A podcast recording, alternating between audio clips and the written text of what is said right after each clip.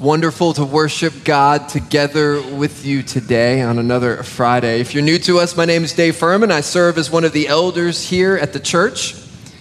I do want to let you know a piece of wonderful news. We received news yesterday that the Dubai government has given us another three-month extension to meet publicly. So we, we praise God for that, especially since today is February first, and we've received at about three p.m. yesterday, permission to meet February, March, and April. So we will continue to thank the Lord for the government, and we will continue to pray that those extensions will keep coming uh, in the years to come.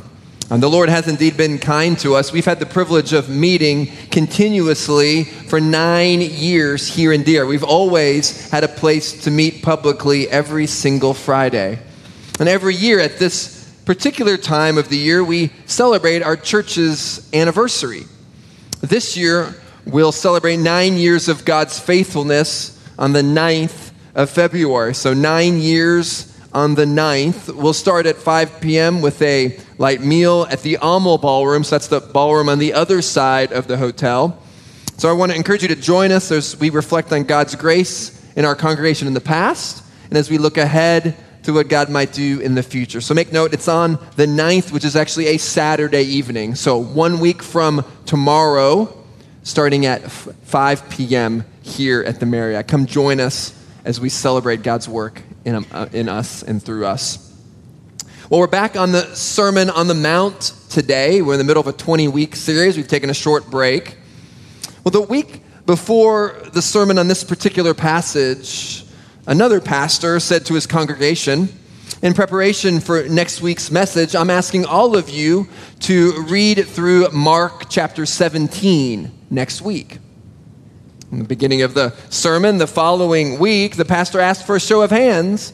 How many of you in this past week took the time to read Mark chapter seventeen? Well, nearly every hand went up. The pastor just smiles and laughs and says, I see. But let me tell you something you should probably know. Mark only has sixteen chapters. And so begins my sermon from Matthew five on the sin of lying. Well, Redeemer Church, if you haven't already turned there, or if you've gone ahead to Mark chapter seventeen, back it up a little bit and look at Matthew five on truthfulness and lying. Now, I laugh at that story. We laugh at that story. I also laugh at the answer one little boy gave to his mother when she asked him the question, Dear, what is a lie? Well, mother, he said, a lie is an abomination to the Lord, but a very present help in time of need. Kids. Well, what do you think about lying? Do you think about it? Do you lie? Do you ever tell those little pesky white lies to exaggerate the truth? Have you been hurt by someone else's lies, deceit, betrayal, adultery? People who've suffered from a spouse's adultery will often say it's not the immorality that hurt the most. It was the betrayal. It was the broken trust that pierced their hearts. What does Jesus have to say about lying and truthfulness? Well, in the Sermon on the Mount, we've seen the scribes and Pharisees' hypocrisy on full display. They wanted everyone to believe that they followed God's law, but instead, they actually changed it to fit their own image. Sure, they didn't technically commit adultery, but they said you could divorce your wife at any time for any reason and then go marry another woman. It was utter hypocrisy, appearing to follow the letter of the law, but they were completely missing the spirit of the law. No adultery, check. No murder, okay, check. No lying, well, never did that, check. But was that true? Were they truth tellers? Well, no. They just redefine God's law once again. Well, here's the main point today. Last week, we had a, a great sermon. It was a ten-point sermon, so to give us a bit of a break, I got one short point today. Here's the main point. Tell the truth, the whole truth, and nothing but the truth. Easy to remember, right? Tell the truth, the whole truth, nothing but the truth. That's what Jesus is telling us here in his most famous sermon in Matthew chapter five. So turn to verse thirty-three. You have it there in your bulletins if you don't have a Bible with you. Verse thirty-three. Again, you have heard that it was said to those of old, you shall not swear falsely, but shall perform to the Lord what you've sworn. Well, Jesus is not actually referring to the law here or quoting the Old Testament. Did you notice what he says? When Jesus quotes Scripture, he'll say something like, as it is written. He's pointing here to what's been said about the law. Jesus is not trying to correct or change the Old Testament law. He's actually going to critique the religious teachers' interpretation of the law. The prevailing teaching was, if you swear an oath, well, you better do what you've sworn. Now, so far, so good. That's okay. That, that, that's okay teaching. To swear, in verse thirty-three, doesn't here mean to curse God or to use bad words. It's not what Jesus is saying. To swear here means to affirm the truth of a statement while calling on God to judge you if it's not true. This was normal in Jesus' day. People would say things like, by thy life I swear to you. By my head I vow to do what I say. Perhaps in our cultures we say things like, I promise, or I swear to you, or maybe even I swear to God. Children say things like, I pinky swear. Have you ever done a pinky swear? It's, you take your little pinky, your little finger, and you wrap it around your friend's little pinky finger, and you say, I pinky swear to do what I'm telling you to do. It was a promise. Maybe you've heard, I cross my heart and hope to die. Well, in Jesus' day, there was so much lying, so an oath added a bit of comfort for the recipient. But Jesus has something to say about the religious teachers' oaths. Verses thirty-four and thirty-five. But I say to you, do not take an oath at all, either by heaven, for it is the throne of God, or by the earth, for it is his footstool, or by Jerusalem, for it is the city of the great king. Jesus says, stop taking your oaths. At first glance, this seems like a direct prohibition to oath-taking. There are some like the Amish people who've descended from uh, German Swiss who say, yeah, we're just going to completely separate from society so that we can avoid taking vows or oaths like military service or holding office. Is this what Jesus is doing here? Did Jesus abolish all oaths? Well, the answer is no. He's not banning all oaths. He's banning the type of oaths the religious teachers were making. Remember, that's who he's teaching here. We know this because, well, the Bible's full of oaths. Deuteronomy ten, verse twenty says, you shall fear the Lord your God. You shall serve him and hold fast to him, and by his name you shall swear. The Apostle Paul swears by God's name in Romans one. But it's not just man making oaths to God. God actually makes promises to us. God swears in Genesis chapter nine never to send a flood to earth again. In Genesis chapter fifteen, the Abrahamic covenant, God passes through the pieces of animal carcasses, making a promise to Abraham to make him a great people. In Psalm one thirty-two, the Lord swore to David that one of his sons will be on the throne. Hebrews six, God guarantees his unchangeable character with an oath. And even Jesus, God in the flesh, in Matthew chapter twenty-six, won't speak up until he's under oath. And the Bible is filled with covenant promises and oaths. But these are God's grace to us. Of course, God didn't need to make promises. His words are always trustworthy. He doesn't do it because he struggles with the truth, but because we struggle with faith. It's a grace to us. So what does Jesus mean in our passage? Well, he's saying you can't separate or create levels of truthfulness. Jesus is not opposed to oaths, but he's opposed to the teacher's misuse of oaths. They were using oaths as a way to lie the rest of the time. So here's their oath that they would make, but then, you know, when I'm not making an oath, you can kind of say whatever you want to say. They would also add escape clauses to the actual oaths they would make so that they could later invalidate even those. Jesus gives us a picture of this abuse in Matthew chapter twenty-three by quoting the teachers. They say, if anyone swears by the temple, well, it's nothing. But if anyone swears by the gold of the temple, then he is bound by the oath. So they kind of did all kinds of twisty things to get themselves out of certain kinds of oaths. It's a ridiculous distinction they held. Basically, some oaths were valid, some oaths were not. One rabbi taught that if one swore uh, by Jerusalem, they weren't bound by the oath. But if one swore toward Jerusalem, well, you're bound to it. It's like a child making a promise, but behind their back, crossing their fingers in order in their own mind to invalidate it, to make an escape clause. This is what the religious teachers were doing. They were crossing their fingers, making escape clauses in all their oaths. And Jesus says, you can't do this. If you think you only need to be truthful if you swear by the name of God, you have it all wrong. You can't keep God out of any promise or oath. If you swear by heaven, well, that's where he lives. If you swear by the earth, he props up his feet on that. The earth is his footstool. He made it. He owns it. You swear by Jerusalem, well, that's God's city. God is everywhere, and God made everything. Well, Jesus doesn't prohibit oaths. He's actually saying stop making false oaths and stop thinking you can go back on your oaths. Jesus is saying, tell the truth, the whole truth, and nothing but the truth, regardless of the oath. Uphold the truth.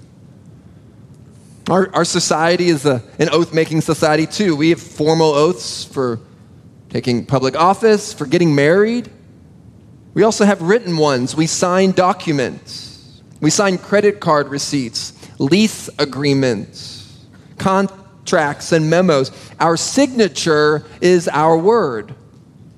We're to keep promises. And in case we didn't get it already, Jesus says in verse thirty-six, and do not take an oath by your head, for you cannot make one hair white or black. You can't change the natural color of your hair. You can't make it white. You can't make it black. Now, of course, you can go buy hair coloring dye. You can go to the stylist to get your hair colored. Some of you have done this. I'm not going to ask you to raise your hands to tell us the truth this morning, if that's you. That's between you and God and your, your hairstylist. And by the way, don't send me emails this, this week about it. It's okay to dye your hair if that's you. It's not the point Jesus is making. The point he's making is it's impossible to change the natural color of your hair. I mean, if you think about your yourself and your body, if you think anything you own, anything you have control over, certainly you have some control over your hair. And Jesus says, not even that. Even your hair is under God's creation and under his control. The whole world is God's world. That's what he's saying. He holds the world and everything in it in his hands. We're always in the presence of God, and every word we speak is before his face. So while Jesus is not totally abolishing oaths and vows, for the most part, he's saying they're unnecessary. In the normal flow of daily life, you don't need them. Why? Well, because all of our words should be truthful. Everything we say should be truth. Verse thirty-seven, let what you say be simply yes or no. Anything more than this comes from evil. Just do what you, you say you're going to do. Just be honest about who you are. Just tell the truth. Tell the truth, the whole truth, and nothing but the truth. See, swearing is a pathetic confession of our own dishonesty. I mean, do you see that? Why do we find it necessary to swear? Well, it's because someone thinks we're dishonest. I mean, taking an oath could be a confession of one's dishonesty. Honest men and honest women don't resort to oaths because they're always honest. Your word should be enough. Now, Jesus is not saying here, don't sign a contract with a businessman. Remember, he's not abolishing all oaths. But in the general scope of life, speak the truth. Always. Keep your word in the big things and in the little things. We don't live in the five big yes or no moments of life. We live in the millions of mundane yes or no moments that make up our days and make up who we are. You may be faithful to your spouse and to your country, but what about throughout your day? What about at work? What about at school? What about in your everyday conversations with your spouse or friend or neighbor? Do you follow through on your word and on your promises? Well, naturally, at this point, there may be a couple of questions popping up in your mind right now.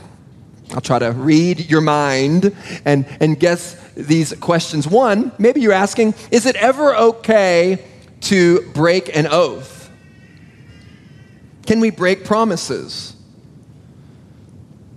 Well, we've already talked about divorce and how the offended party can leave the marriage covenant if their spouse has committed adultery or abandoned them. We've seen that here in the Sermon on the Mount, and that, that's one example of being able to break an oath if you've been offended in that way. And if it's more sinful to follow through on the oath than to dismiss it, then we should dismiss it. In the Gospels, we see King Herod making a rash vow to his daughter Salome. Salome performs for him at his party, and he's pleased, and he tells his daughter, "Daughter, I will give you everything, anything you want. I'll give you anything you want, up to half of the kingdom." Well, her mom urges her to ask for John the Baptist's head on a platter. Maybe you remember this if you've read through the Gospels. Herod says, oops. He didn't want to do it, but he says, well, I guess I promised, and I did it in front of my friends, so I've got to do it. Instead of repenting of the ill-conceived oath, he goes through with it. Well, there are some promises or oaths that are so sinful and unwise that it's more sinful to keep them than to break them. So if you've made false oaths, if you've made unwise, ungodly, sinful oaths, repent of them. Do right in God's eyes. Well, here's another question you may be asking. What about lying? Is it ever morally okay to lie? Are we obligated to tell the truth in every situation, regardless of the circumstances? Well, how about these examples? Is it ethical to fake a heart attack or to lie and pretend to faint if you're attacked by someone? Is it ethical for a sports team to design trick plays to win the match? Is it okay for police to conduct undercover operations? Is it ethical to mislead someone when you're, where you're taking them in order to keep the secret of a surprise birthday party? Is that kind of deception wrong? Or think about some more serious examples. Consider these two biblical examples. Exodus chapter one, Pharaoh demands that the Hebrew midwives kill all newborn male babies. Was it okay to deceive Pharaoh to preserve life? We looked at that a bit last week. Or Joshua two, Rahab lies to protect Israel's spies. Later, Rahab is listed as a hero of the faith in the book of Hebrews. Well, it appears there are occasions when deception is ethically permissible. Not all falsehoods are lies. Pastor Sam Storms defines a lie as an intentional falsehood which violates someone's right to know the truth. But I think there are cases where people forfeit that right to know the truth. Well, the question is not whether it's ever morally permissible to lie. The question is, what is a lie? No, the deceit around a surprise birthday party hardly fits our definition as a lie. And if a lie is a falsehood which violates someone's right to know the truth, then there are times like war or criminal assault where we're not obligated to share the truth. But this isn't our usual dilemma, is it? Not many of us have been in situations like those last ones I've described. Those life and death situations are very rare. Normally, we struggle with lying for other reasons, normal, everyday, mundane reasons. For some of us, our lying starts with us saying yes to something we should have said no to because of fear of, of man or wanting to gain someone's approval. We commit to something we shouldn't have committed to. Well, let's be honest. In some of our cultures, it's really, really hard to say no to someone. Each of our cultures are wonderful. We can learn different things from each other. But in some cultures, lying is at times central in the greater culture. Maybe we say yes to th- certain things that we never intended to do. We do it to save face, to gain approval. Well, friends, this isn't okay. We can't just say, well, that's just how my culture goes. That's how I was raised. That's how everyone else does it. That's how my business goes. You have to lie for business. Well, maybe you think your work culture necessitates half-truths and lies to be successful. Well, friend, if that's you, come and talk to the elders. We would love to process with you and to consider how you can do your job in a distinctly Christian way. It may be that you need to change some things in your work. It may be you need to get a new job or even career. Christians can't live as liars. We have a biblical culture that supersedes our earthly culture. Once we come to Christ, we have the Holy Spirit that lives within us, and we have God's Word guiding us. We're new creations. We don't live merely according to our cultural rules. Our biblical rules, our biblical culture trumps earthly culture. And as Christians, we are citizens of another kingdom, and so we are guided by God's book, not our culture's rules. And as Christians, we don't say yes unless we mean it. We fight the temptation to say yes in order to make someone happy or to save face. And we, we've all seen this done. I've been in certain places, maybe I've been traveling, and I'm in need of directions. I'm trying to find a certain building, a certain place, and you end up asking three different people for directions, and they all send you in three different directions to three different places. Has this ever happened to you? Right? They have no idea what the place is, but they give you an answer anyway to save face. Oh, friends, Jesus tells us to tell the truth, the whole truth, and nothing but the truth. Some of us need to learn to say no. Some of us just need to be honest. When I was a child, there was a slogan that we as kids were supposed to learn with regards to not doing illegal drugs. It was a whole slogan. It, it was called, "Just Say No." Just say no to drugs. It was on T-shirts. It was on stickers. We were supposed to memorize it. There was there were videos of eggs being cooked on a frying pan. They would say, "These are your this is your brain on drugs. Just say no." Well, friends, some of us just need to learn to say the word no. Just say no. It's a hard word to say. I have two books on my bookshelf. One's called The Art of Saying No, and another one's called How to Say No Without Feeling Guilty. Now, to be honest, because that's what the sermon is about, I haven't actually read either of them. They look great on my shelf. I see them often. I leave them there as a reminder to me that it's okay to say no. It's often right to say no. If we can't do something because of capacity or time or ability, let's say so. Being honest is far better than over-promising and under-delivering. If you can't serve that week or make the dinner invite or attend community group or make that meal, just be honest. And as a community, here's this is really important. As a community, community, let's not put pressure on each other to say yes. If someone can't go to the party, don't pressure them and make them feel bad about it. Let's not hold it against someone for being brave and saying no. In some of our same cultures, we're greatly offended when someone tells us no. Our feelings are hurt. We get embittered. We're tempted to bully that person, to shame them for their no, to let them know how disappointed we are, to try to do whatever we can to get them to come or to say yes to us. I know this is hard, but friends, let's not do that. I know I've done that myself. But that's not how the world deals with disappointment. That's not how new creations in Christ deal with disappointment. It's unfair and sinful to hold grudges or bitterness in our hearts because someone said no. When we do that, we're not loving them as a brother or sister in Christ.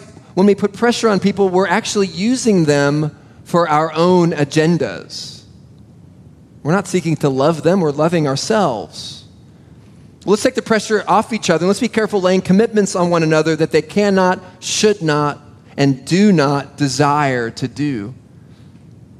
Well, for others of us, our struggle is backing out of commitments that we intended to keep. You make a promise, you make a commitment, you give your word that you will do such and such a thing. But then, because it's going to mess with your comfort, you back out. We make a commitment, but now it's going to be an inconvenience. We're really not too busy to do it. Maybe we just mismanaged our time earlier. And now, rather than sacrificing to keep the commitment, we let someone down for our mistake. Let your yes be yes. Let your no be no. Another way we struggle with truth-telling is that in our sinful desire for approval, we embellish the truth to make ourselves look good. And this one's convicting to me. Maybe it is to you as well. Do you ever lie to your boss about how hard you're working?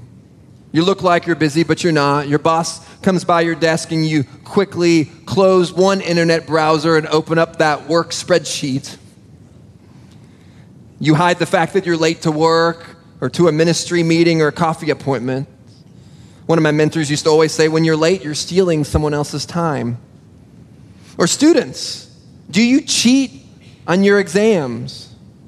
When I was in year ten in math class, one of the students found the upcoming test exam on the teacher's desk, and he stole it. And so pretty soon the class, the whole class had access to this test ahead of time and could cheat. Youth, what do you do in those circumstances? Or how about when your eyes are tempted to glance over at the student's test next to you? So when you steal someone's answers, you're lying about what you know.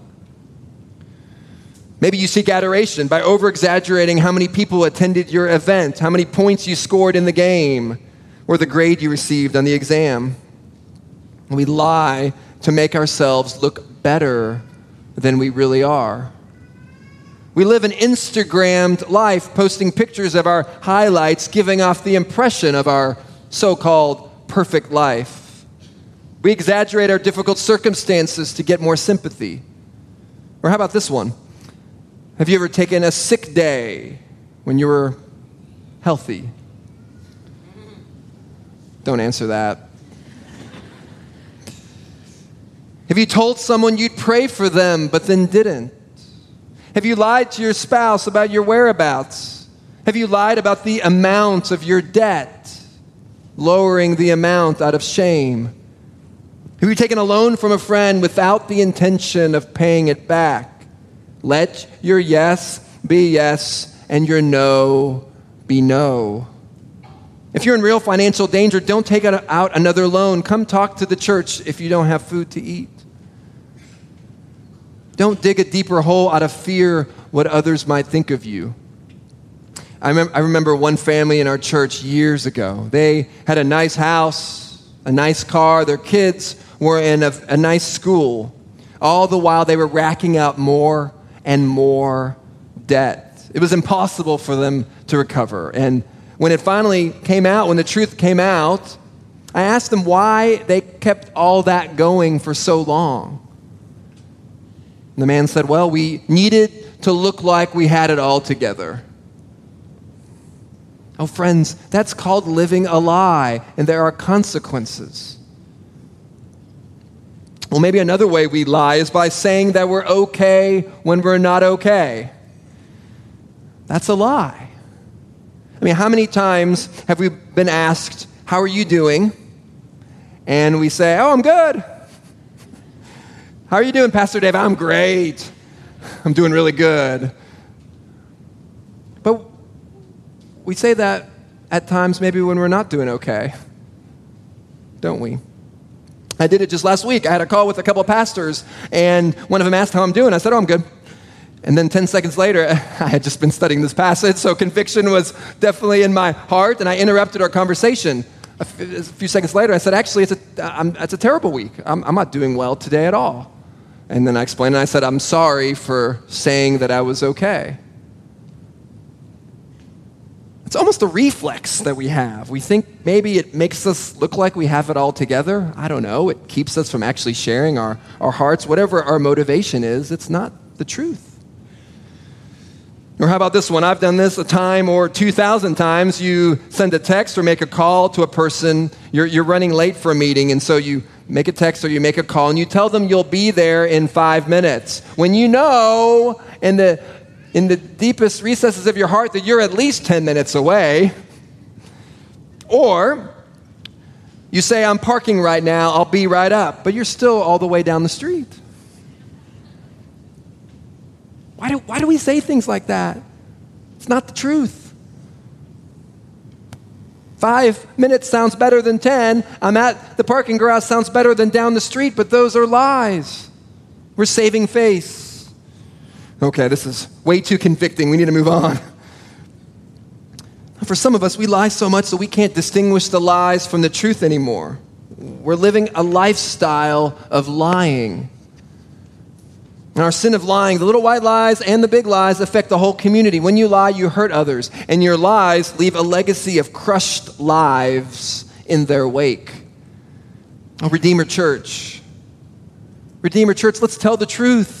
Redeemer Church, what if instead we were a people who described events without distortion? What if we were a people that actually shared the truth when people asked us questions? What if we were a community that watched our tongues and measured each response to make sure we were accurate? What if our family life at Redeemer was marked by truth-telling? What if we knew that when we were talking to someone else, we were utterly convinced that they were telling us the truth because that's who we are? Marked by the truth. True courage. This is true courage. True courage is telling the truth, the whole truth, and nothing but the truth. That's courage. That's being courageous. Courage is telling the truth plainly. Well, how do we do all this?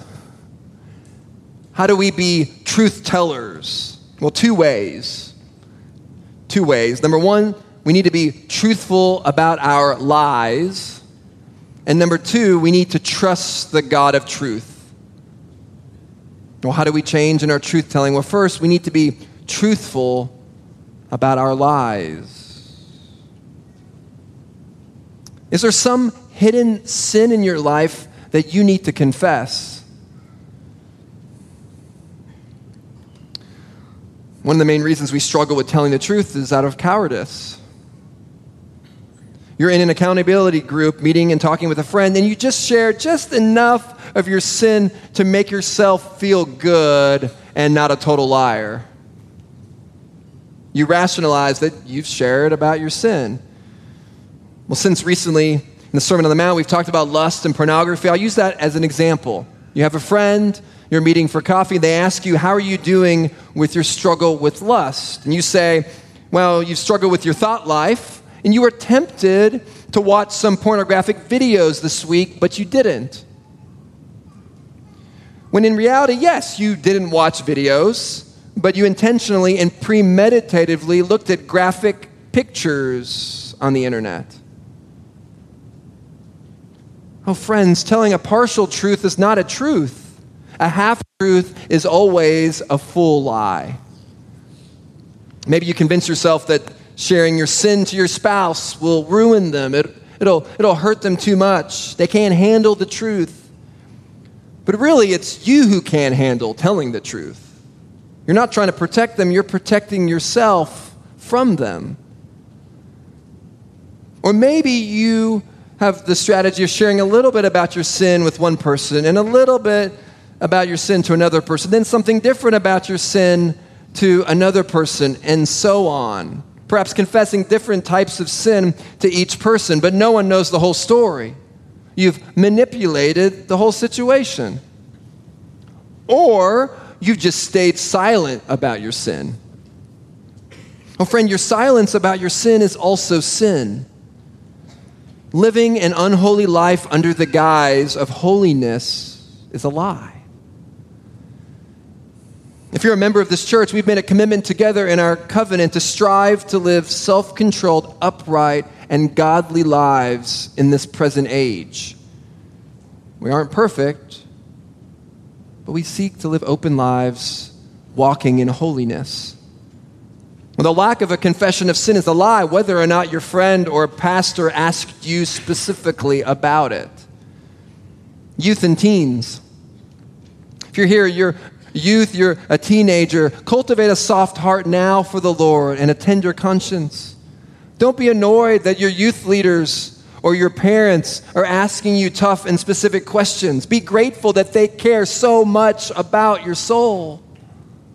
Praise God for their influence in your life. Make the most of every conversation that you have with your youth leaders and with your parents. And just go for it. Just get it out now. Be honest. Talk about your real feelings. Pour out your heart. Confess your sin. Describe your temptations. Do it now when you're a youth and a teenager. Do it now, because if you don't do it now and you keep walking the path of lies, you're going to lead yourself straight to the grave. But you have hope. Get it out now. Get help now.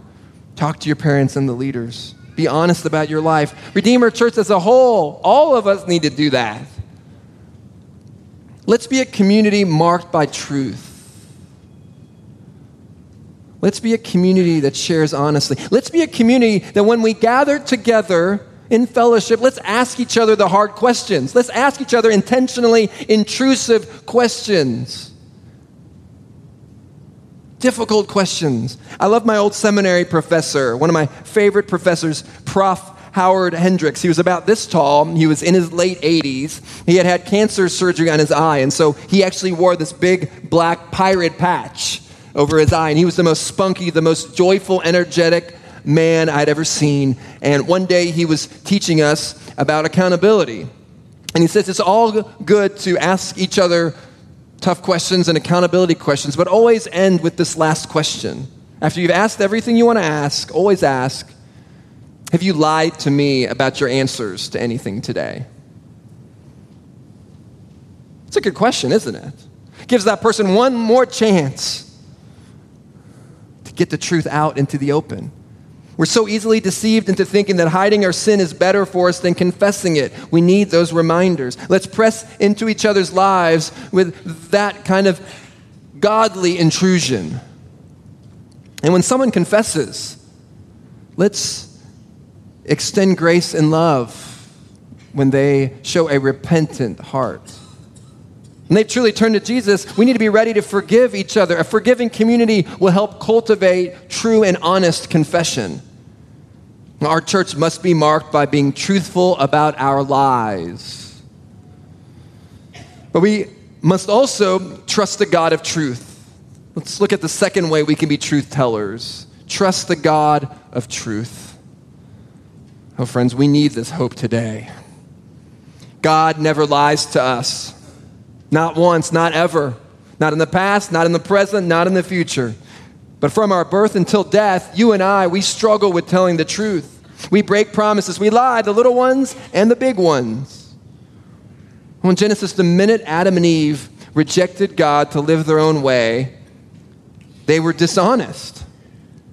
And we followed their lead ever since. We need help. We need a God who always keeps his promises to change our hearts. And thankfully, we have one. Promises made by God are always promises kept by God. We know this because God kept the biggest promise. For God so loved the world that he sent his one and only Son, that whoever shall believeth in him shall not perish, but have eternal life. Now, for those of us who believe, God has sent, God in the flesh, God has sent his Son to die for us, to redeem us from our sin. And even though keeping that promise was painful, God sending his Son, the Son of God, Jesus, marching to his death, dripping drops of blood in the Garden of Gethsemane, thinking about the stress, the next day walking to his cross and dying via crucifixion. And not just physical torment, but taking the spiritual torment, taking the full wrath of God and all of our sins upon himself. Even in that, God kept his promises. And when we trust him for salvation, he changes our hearts. He gives us his Holy Spirit, which he also promised to send. And now by God's grace, we can be truth tellers. Now, being honest starts, though, by acknowledging that we're dishonest. Honesty starts by acknowledging that we're dishonest. Salvation starts by saying you can't save yourself. Oh, God is a holy and creator God. He sees everything. He knows every hair on your head. Everything falls under his gaze. Nothing happens that he doesn't know.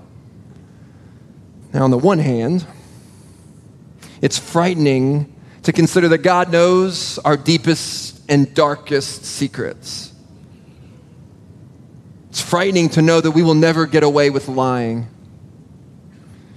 But on the other hand, it's comforting that God extends grace even to liars. Oh, every lie we tell will be accounted for and punished, either at the cross or, as Revelation twenty-one tells us, in hell. Well, friends, none of us are innocent. We all need to look to Christ, crucified on the cross in our place, to forgive us from our sins. We need to see the height and the depth and the width of his love for us. Oh, friend, if you haven't trusted in Jesus to save you, turn to him, repent of your sin, acknowledge your dishonesty, acknowledge your need for a Savior, and turn to him in faith. And if you do, he will save you. And fellow Christian, if you hear me say anything today, hear me say this. Find freedom in Christ as a truth teller. You're only truly free when you're honest. When your security and significance comes from Christ, you don't have to present yourself in a false light. Our lies are a means of controlling the narrative about us. But when we tell the truth, we're entrusting God with control over our lives. Truth-telling is such a great place to be. I mean, it's a lot of stress to keep up appearances. No one really wants that pressure. Tell the truth and you won't have to worry about getting caught. Tell the truth and trust Jesus to build your reputation. He's the best public relations director for our lives. Now sleep well tonight knowing that you're in Christ and you have all you need. Oh, friends, we tell the truth, the whole truth, and nothing but the truth because we live in fellowship with the living God of truth. Oh, what a wonderful truth that is. Well, I want to actually take our moment of silent reflection now while this is fresh on our minds, and I want you to ask yourself a couple questions.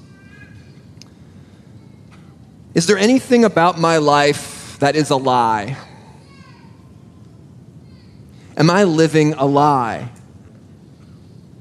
Have I told a lie I need to repent of? Let's take a moment now to assess our own life, to reflect on our lives now, to repent before God, and then after the service, to make it right by getting it out into the light. Have I told a lie I need to repent of?